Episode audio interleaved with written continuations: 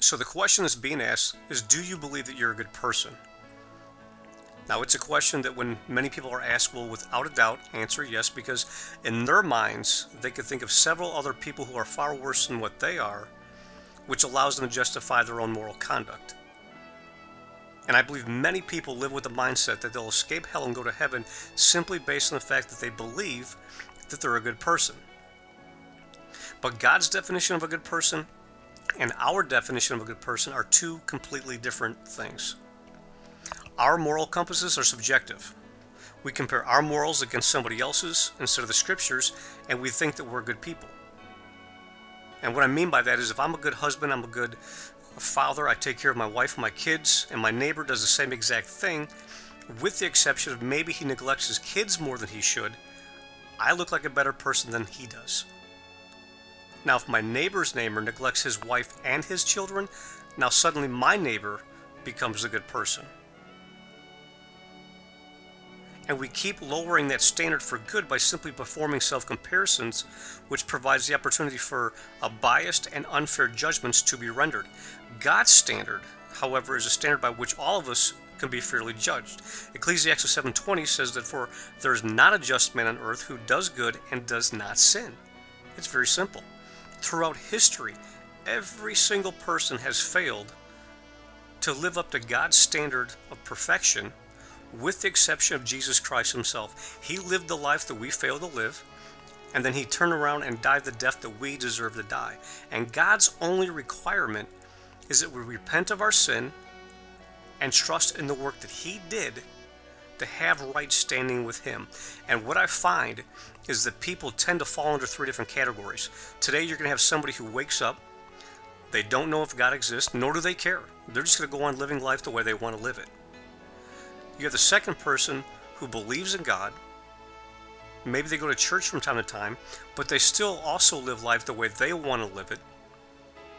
And they begin to use the scriptures to justify their lifestyle, their immoral lifestyle, by falling on scriptures that God is a loving God and that all have sinned and fallen short of the glory of God. They continue to do what they want, when they want, and expect to use God's grace for the big cover up. Now, the third person is the person who will wake up this morning. They understand that they're not perfect, nor will they ever be perfect, but they're still pursuing God's will and obedience for their life.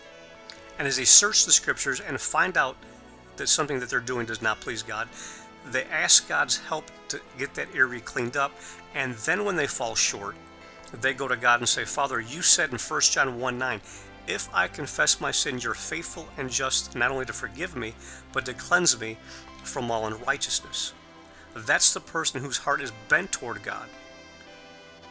Now, out of the three people that I just mentioned, who do you think has captured God's heart? The first, the second, or the third? Obviously, it's the third. Ask anybody who is a parent who has a kid who obeys and who doesn't, and they'll answer the same exact way.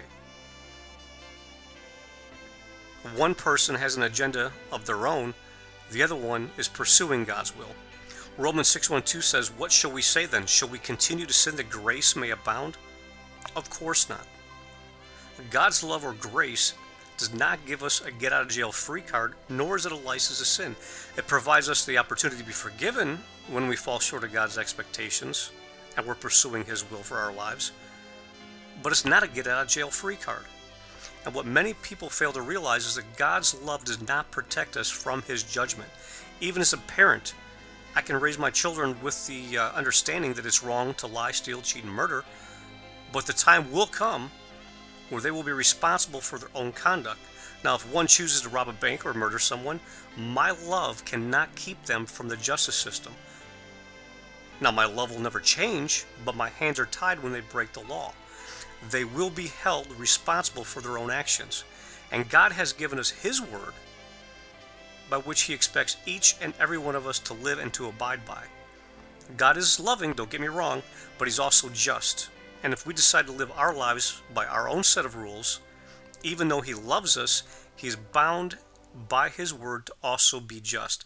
Matthew 7:23 states, "And then I will declare to them, I never knew you. Depart from me, you who practice." That's the key word right there. Practice lawlessness.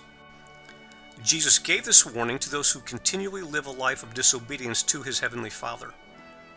And I'll close with this. In Acts 17 30 31, it says, Truly, these times of ignorance God overlooked, but now commands all men everywhere to repent, because he has appointed a day on which he will judge the world in righteousness by the man, Jesus Christ, who he has ordained. Now, that word repent means to turn away from your way of thinking and your way of doing things and embrace God's way of doing things. And that's where people end up missing it. They base their morals and their good standards by judging somebody else's instead of trying to find out what God's will is for their life.